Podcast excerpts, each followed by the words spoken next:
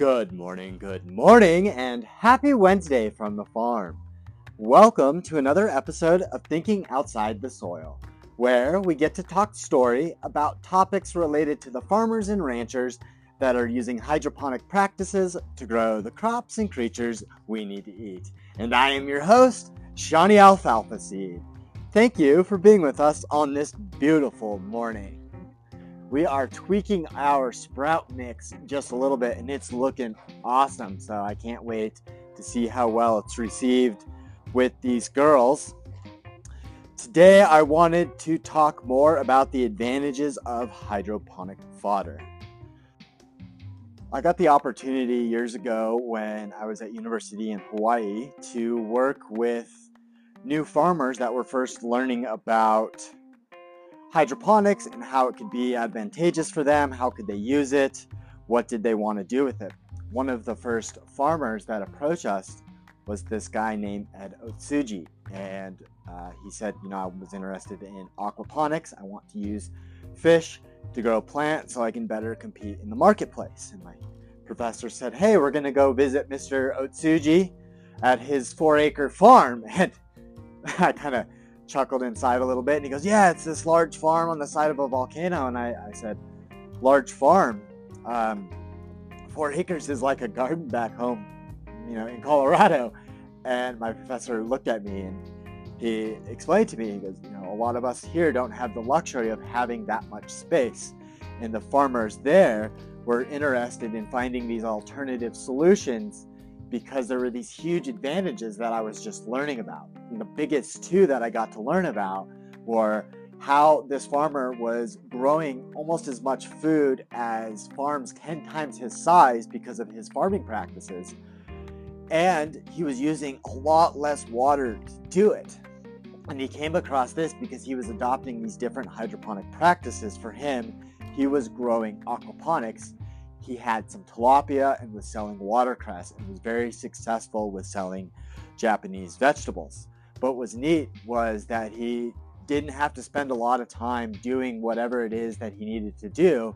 And once he got this aquaponic system, uh, I got to see how well he was able to use time. And he spent a lot of his time um, being able to spend it on the farm rather than doing work. So I thought today would be a good time to talk more about the water savings and land sparing potentials of hydroponic fodder. And you are going to get sick of me, but I am going to just keep bringing this up over and over and over again. All of us hydroponicists will rave about these things. We have voices now in the fodder world that are finally speaking up on popular platforms and coming out and showing us the science from these companies that are making profits by helping farmers get better products out to people and allowing them to protect the planet. There's companies out there like Hydrogreen, Renaissance Ag, and Fodder Tech, and they're all talking about it. So, what they're showing is that the industry is starting to adopt. So, I'm very excited to see these cattlemen adopting this stuff. And I am here to say, let's keep feeding this fodder to our livestock. And I'm here to advocate for our chickens. Now, as this show grows, I am going to start bringing in other guests, other voices in the industry, so we can hear some of the perspectives and get the chance to ask them some of those burning questions that we may have. And the plan is to break up some of those conversations throughout the week with some commentary front and back of the guest perspectives. I'll be able to tell you a lot more as I'm hearing back from those people that have shown interest. You let others know why they should listen to the show too. Today, I will talk about those two main things the water savings and land savings potentials of using hydroponics to feed our livestock. Water savings are the biggest thing that I talk about. I love water, it's one of the favorite aspects of talking about hydroponics. And we have seen across the board a 90% savings within the industry. Farmers growing hydroponics for produce and growing produce for livestock or growing food for livestock. Guess we don't grow produce for livestock. How we've differentiated that word. Uh, they've all shown, though, that there's significantly less water. They're using significantly less water than going into the field.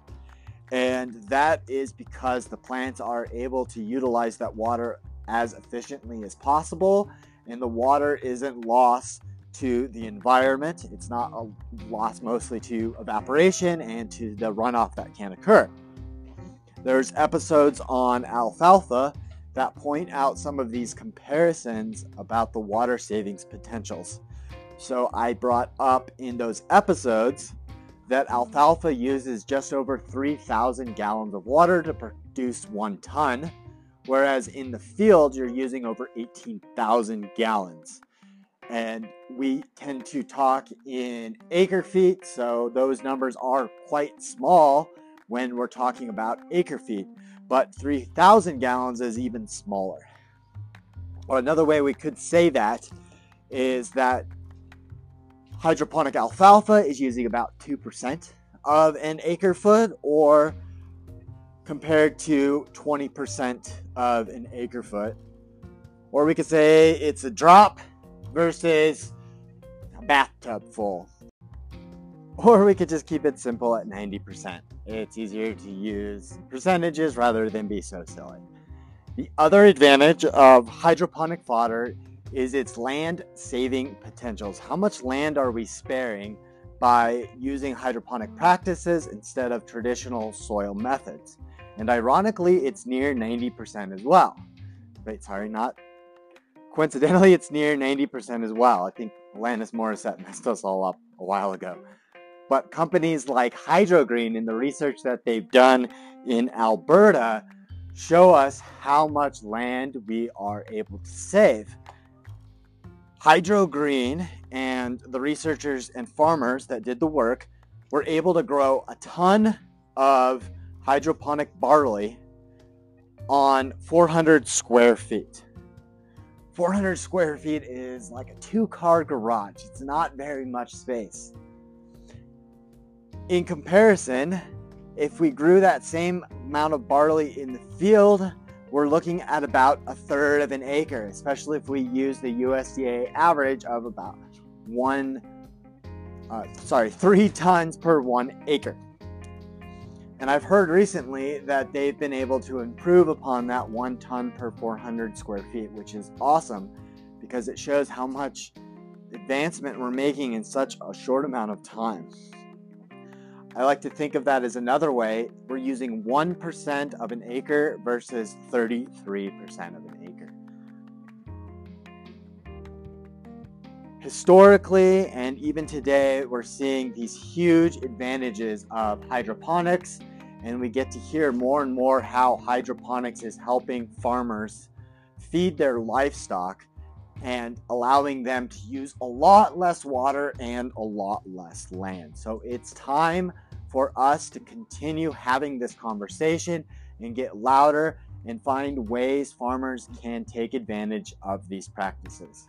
So do listen to other previous episodes for some of those suggestions, but that is all I have for us on this Wednesday morning. If you've enjoyed this or any of the other previous episode, leave a review. Let others know why they should listen to.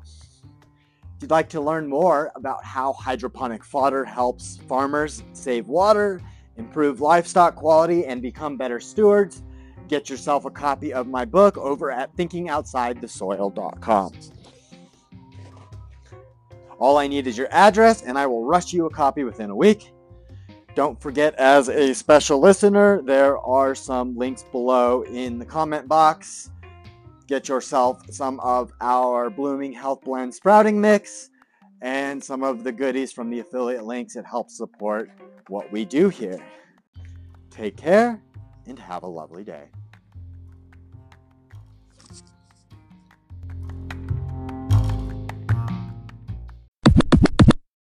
Hey, before you go, check out the links below. Leave me a rating and review and follow the show. Don't forget to get yourself some of our Blooming Health blended sprouting mix. Our mix has been shown to get the best eggs and create the healthiest flocks.